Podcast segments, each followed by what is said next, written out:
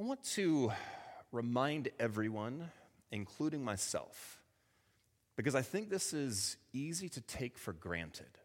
It's easy not to think about this consciously.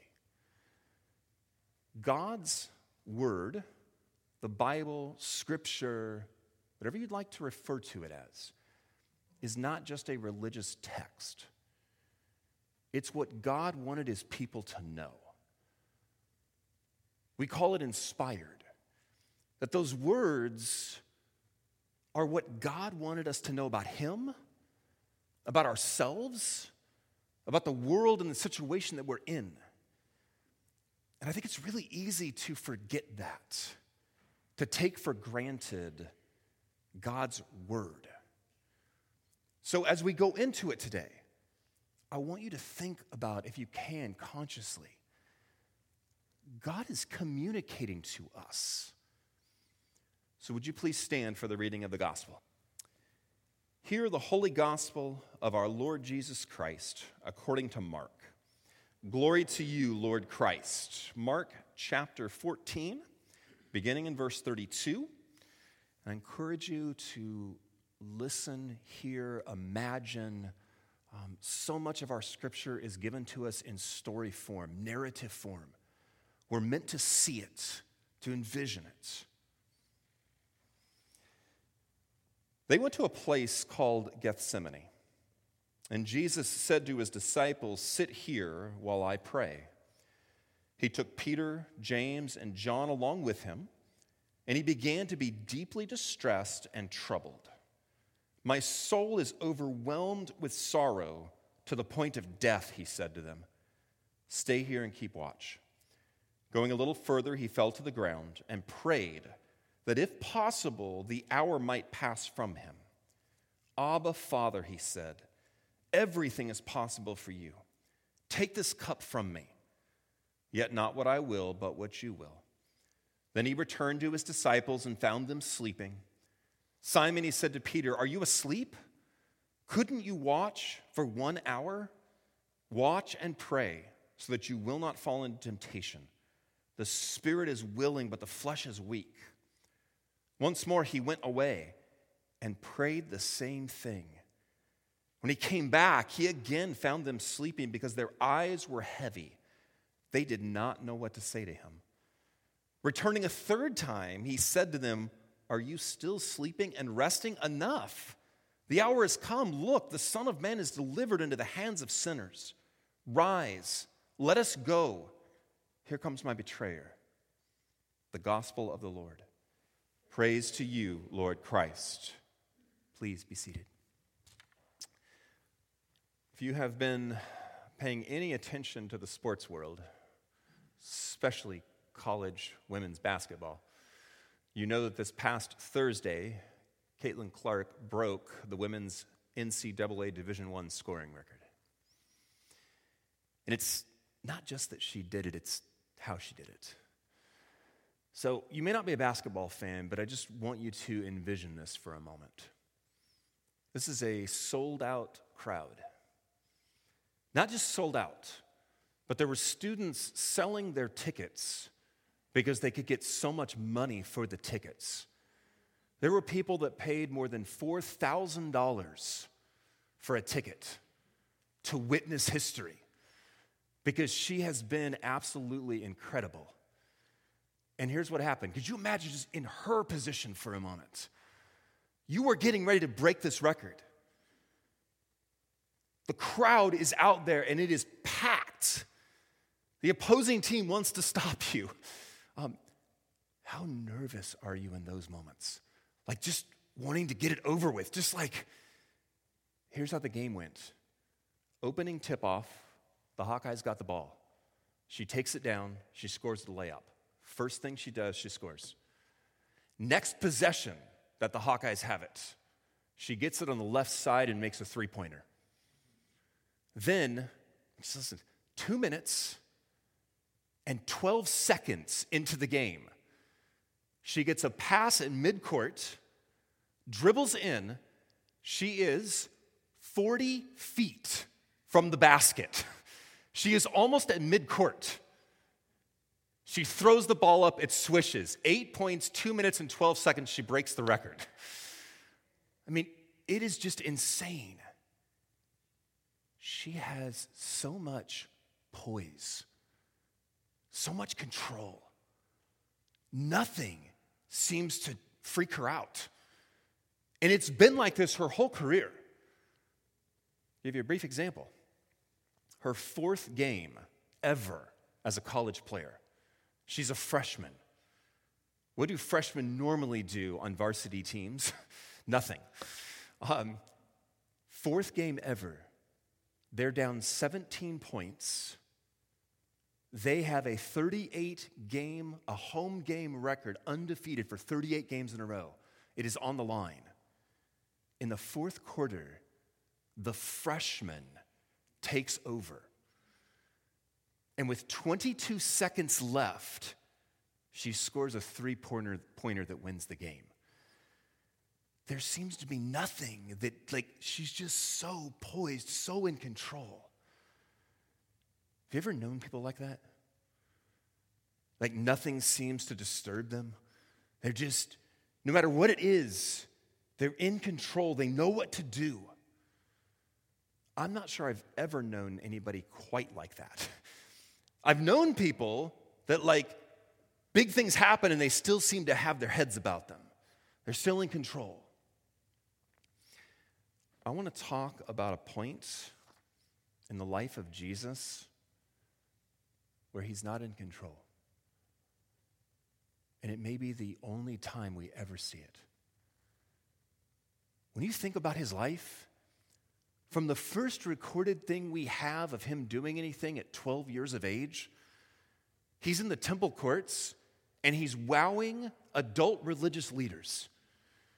And when his parents show up after being away from them for a period of time, he's, he just says, Didn't you know I'd be with my dad? I mean, it's, it, he's in total control. Religious leaders come to him, and they're all trying to challenge him, and every single time, he not only confronts what's wrong with what they're doing, but he gives the right answer. Even, even at the beginning of his, his ministry, when he goes out into the desert, okay, if I miss a single meal, I get hangry. Jesus misses it for 40 days, and he is still in control. The devil comes after him and he says, No, here's what the word of God says. Now go away. Like there is such control about him all the time. And even when those moments come, so he gets seriously angry when they turn the temple courts into a marketplace instead of a place of prayer, and he turns tables over and he runs people out, and yet he still seems to be in control. It's not like he just loses it and starts like the Hulk or something. He still seems in control until this moment. You need to know this story because it teaches us something so profound and significant about Jesus. Here's what happens you've heard it twice. Now I'm just going to explain it. It begins in a somewhat normal way. Jesus is in control, and he brings his disciples to a garden called Gethsemane. It is a garden they've gone to before, nothing out of the ordinary yet. He brings them in. He says, I want you guys to sit here while I go and pray. Again, we've seen Jesus leave a number of times to go pray by himself, not out of the ordinary. But there is one little thing that happens a little different. He says to Peter, James, and John, I want you guys to come with me. Now, not totally out of the ordinary because there was a little girl who had died, and as everyone was weeping, and Jesus goes into the house, he takes Peter, James, and John with him. We just saw last week at the Transfiguration, it's Peter, James, and John that he brings up the hill with him before he shows them the power of the kingdom. So it's not completely out of the ordinary that he'd say to these guys, Come with me as we go over here. So he brings them, and we have to ask this question why does he keep bringing these three? And, and you might answer it by saying, well, Peter has been designated the leader. he's the rock. James and John are cousins and successful businessmen. They're like the sons of thunder. I mean, these are, it makes sense. But I would argue there's something different in this moment. That the reason he brings these three guys, we will see in his words. So he brings them, they, they walk away for a little bit, and Jesus looks at them, and Mark uses this word in, in Greek. He begins. It's really significant. He begins to what? He begins to be alarmed. It's a strange word. It describes someone on the verge of panic. Have you ever thought of Jesus being on the verge of panic? He, he's walking, he's got his disciples over there, he takes these three with him. He says, Come with me. And then he looks at them, and they see something in him they have never seen. This look that he is not in control at the moment. Something is happening internally in him where he is shaken on the verge of panic. And the second term that is used there is troubled. He's troubled. He is panicked and he's troubled. And it is not because Jesus has suddenly, like, figured out something he didn't know before. It is because this is the moment. This is the moment it begins.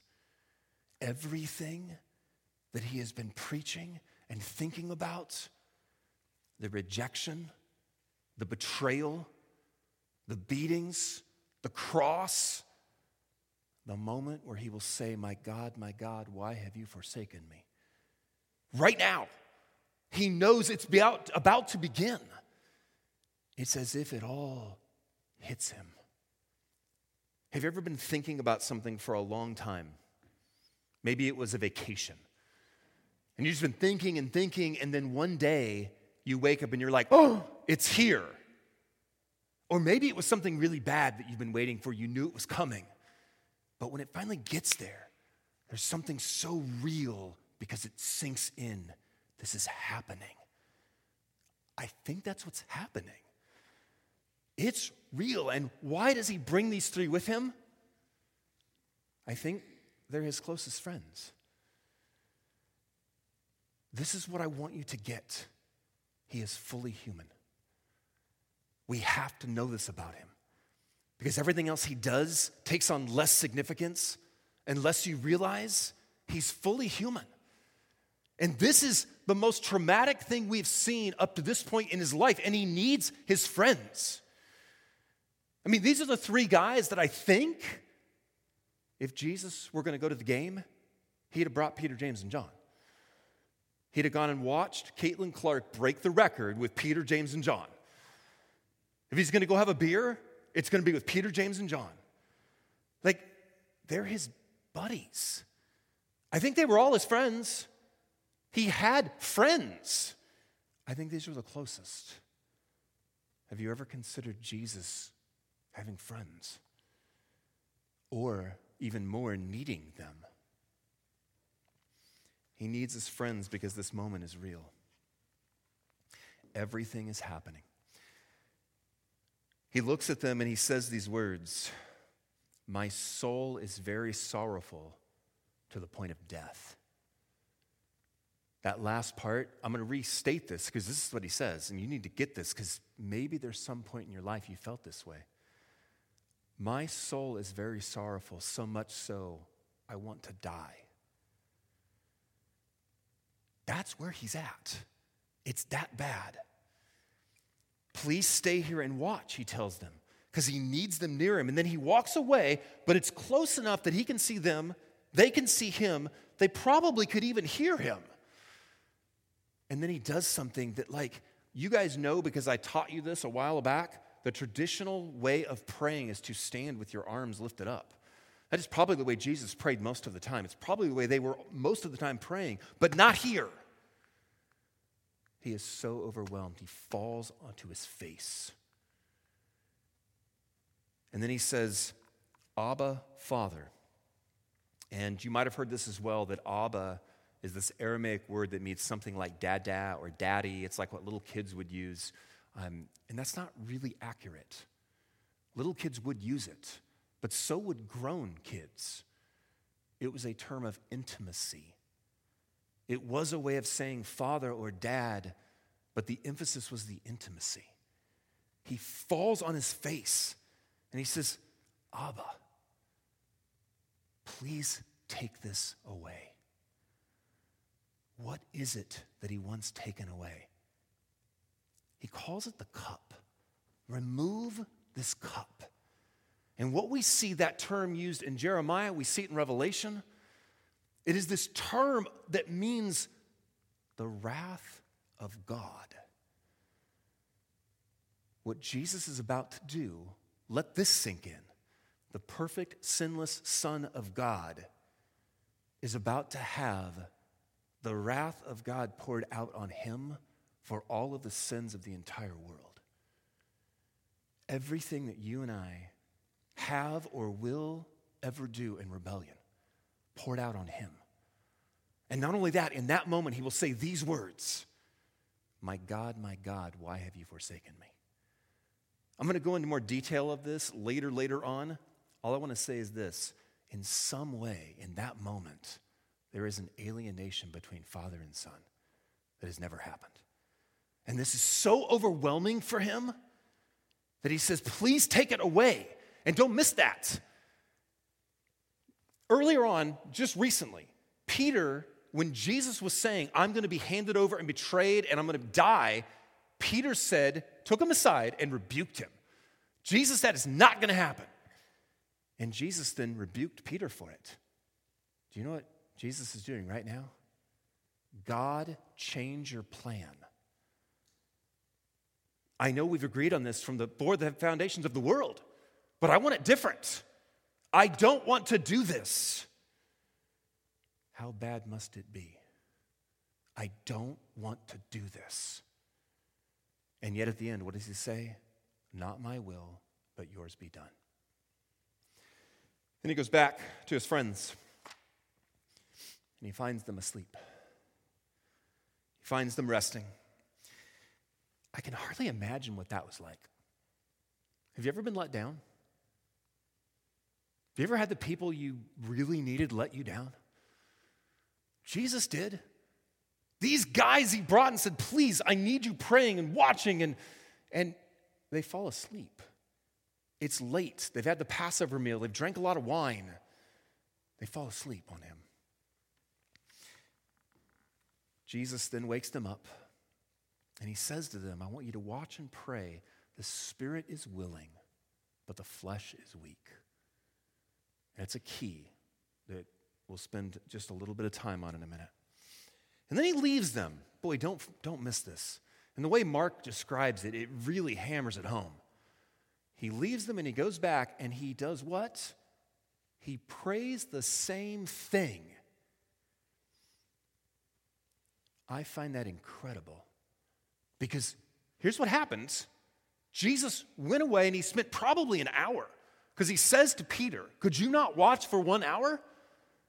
He probably spent an hour seeking God, saying, Please take this from me, Abba, take this from me. Nevertheless, I'm going to do your will. Then he goes away and he comes back and he begins to go, God, please take this from me. I thought this was settled. It's Jesus, right? He's already said, God, your will be done, and yet he's back again saying, Take it from me. I don't want this. To me, that is not what I think about with Jesus. I think about the guy who goes, Your will, no matter what, I'll just go do it. And yet, here's the fully human Son of God who's already said this God, your will, and yet he's back asking him to change it again. Then he goes back to his friends. He finds them asleep. Get up. Then he goes back again. And then he goes back to his friends. And he says, Enough. The betrayer's here. I think the only reason he stopped going back is because he couldn't anymore. The betrayer is here. The time has come. And at that moment and from that point on, Jesus is back in control. everything he does. And we'll see it as we walk through Lent. He is back in control. But there is this moment where Jesus is on the verge of panic. There's this moment where Jesus is let down by his friends, where he needed them, where he didn't want God's plan, he wanted something else. We need to see that in him. And it leads me to just a couple of things. What do I take from this? What can we take from this? Number one, Jesus really does understand the human condition. He really, really does understand what it means to be human. He understands when you have been betrayed. He understands when you've been let down. He understands when you don't want what God is doing in your life. He really gets these things. He understands when you need a friend. Like, he gets the human condition. He gets what it means to be fully human. This week, um, I was playing a new game with my five year old. And it's a game that he loves now, and we just have to play it all the time. And partway through the game, I had to stop and do something. And so he starts playing trains, and he drops one of his trains. I shouldn't say this, um, I might get in trouble for it. Um, he was playing trains on top of his dresser. Um, and so the train fell off, and he couldn't get it. And he goes, Dad, I get my train. And this is my sad face. And he goes, When I'm sad, I draw or I need a hug. And he goes, Dad, Dad, show me your sad face. So I showed him my sad face. And he goes, Show me your happy face. And I showed him a happy face. I, I don't know where he gets these things. Show me your overwhelmed face. when does a five year old get overwhelmed? um, but, but we went through this litany of faces and we all have them. Why? Because we're all human.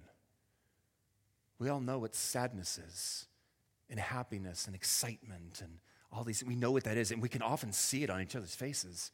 We occasionally misread them, but there's something so human to all those emotions. Jesus knew them, and he expressed them, and he showed them his panicked face in that moment. And that leads me to my second thing, and I'm going to tie them together here. Jesus did not struggle alone. We should not either. And I'm going to make this as strong as I can. It is not strength to struggle alone, it is stupid. Don't forget that. It is not strength. I know we live in this, you know, American culture of I can do it. But we're not made that way. Human beings, the only thing God said in creation that wasn't good for man to be alone. It's not strength for us to stand up and have to do it all. When you go through things, it's good, it's okay, it's human to need other people, to need to have somebody sit with you, to go with you to feel overwhelmed and need to just let it out, to feel like you need to lean. I honestly think part of what Jesus was doing is leaning on their strength, even though they let him down. That is okay, it is what we need. Learn to accept help, learn to ask for help. Don't go it alone, and especially ask Jesus for help, no matter what it is no matter how vulnerable or how pathetic it might feel, because he went through so much. He is our great high priest who understands. You can bring it to him, and he's going to go, Yes, I get it. I understand. And that is really, really significant. Um, that five year old I was talking about, um, he has autism and we recently changed insurances. And when we changed insurance, his speech therapy was no longer covered for more than 20 sessions in a year. It's not even every other week. You cannot do speech therapy like that. So I had to call the insurance company. Let me ask you, when is the last time you called the insurance company and actually won? but I had to do it. It's my kid, right? So I call and I'm trying to explain to them, like, this is not right. You cannot give an autistic child only 20 sessions of speech therapy in a year. And the guy's working through things, and I was on the phone with him for probably half an hour. He put me on hold, and at some point he said, Well, they're, they're marking him as this being a disability. Like, this isn't a disability. And he's like, Yes, I know. Let me, let me see what I can do. And so he goes away again, and he comes back, and he goes away again, and he comes back. And finally, he comes back and he goes, I think you are right. I have found enough, and I've talked to a manager. This is being escalated. And by next Friday, you need to get a call that's going to tell you one way or another. And I'm like, what is? I mean, what is up with this guy? Like, nobody does this. And finally, I said, thank you so much. Like, I can't believe you'd go through this. And he goes, my daughter has autism. Of course, you would do this. You know. You know what I am going through, and you know it's not right. That's Jesus. Go to him because he knows. He knows what you're going through, and he wants you to come. And lastly, and this is where I will end Jesus fought the right battle. He said, The spirit is willing, but the flesh is weak. Far too often, we're fighting the flesh, we're fighting in our flesh. That's what they were doing. And here's what he means, and I am going to explain this as quickly and as succinctly as I can. Flesh here is not a reference to our sinful nature. It's not what Paul is talking about in his epistles. This means our human frailty. This was why they couldn't stay awake. Have you ever been watching a movie late at night and you really want to see the end, but then you wake up because someone taps you on the shoulder? No matter how hard you tried, you couldn't stay awake. It's part of our human frailty. What Jesus says to them is that I know in your spirit you want to pray. You want to stay awake. You want to support me. You want to watch. I know you do. But your flesh is weak. And if you just try to go, I will do this, you will not. You will fail in your flesh. And, and this is where I can't spend much time, the ways we fight the flesh so often are things like my guilt and my shame, how I feel about myself, my insecurities, all of these things, where we're fighting all of that. Instead of recognizing the truth, Jesus said, Hear this. If you are a believer in Jesus Christ, the Holy Spirit lives in you and you want to do the right thing because the Holy Spirit is prompting you to do it. But you cannot fight a battle of just going, I will do it, I will do it. Where Jesus went was prayer. Connect with God. Lord, give me strength. Lord, I need you right now. I know the Spirit is wanting me to go the right direction. I need your strength. I need you to lead me. Jesus told them to pray. Jesus went to prayer, and he does it over and over again. And he even said one time when they couldn't cast out a demon, this one only comes out by prayer. Prayer is where we must go if we want the Spirit to win the battle. Don't fight the wrong one.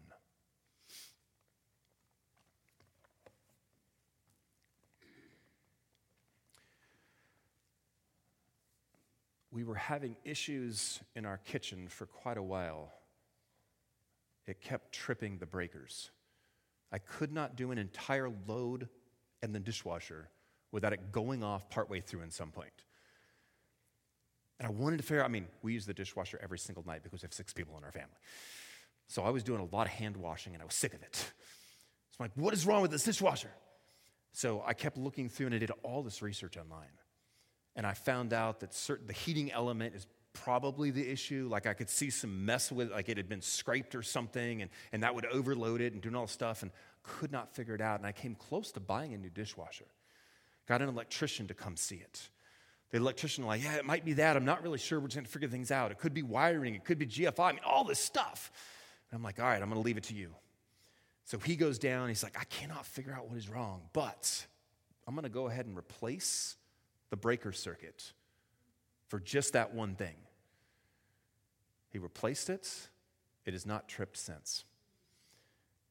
I almost bought a new dishwasher instead of a $20 circuit breaker and all the hassle and everything else because I was fighting the wrong battle. Pray and believe that the Spirit of God in you wants to do the right thing. And as you're doing it, come to the Lord no matter what because He understands. Even He needed friends, even He needed others. We do too. Let's pray.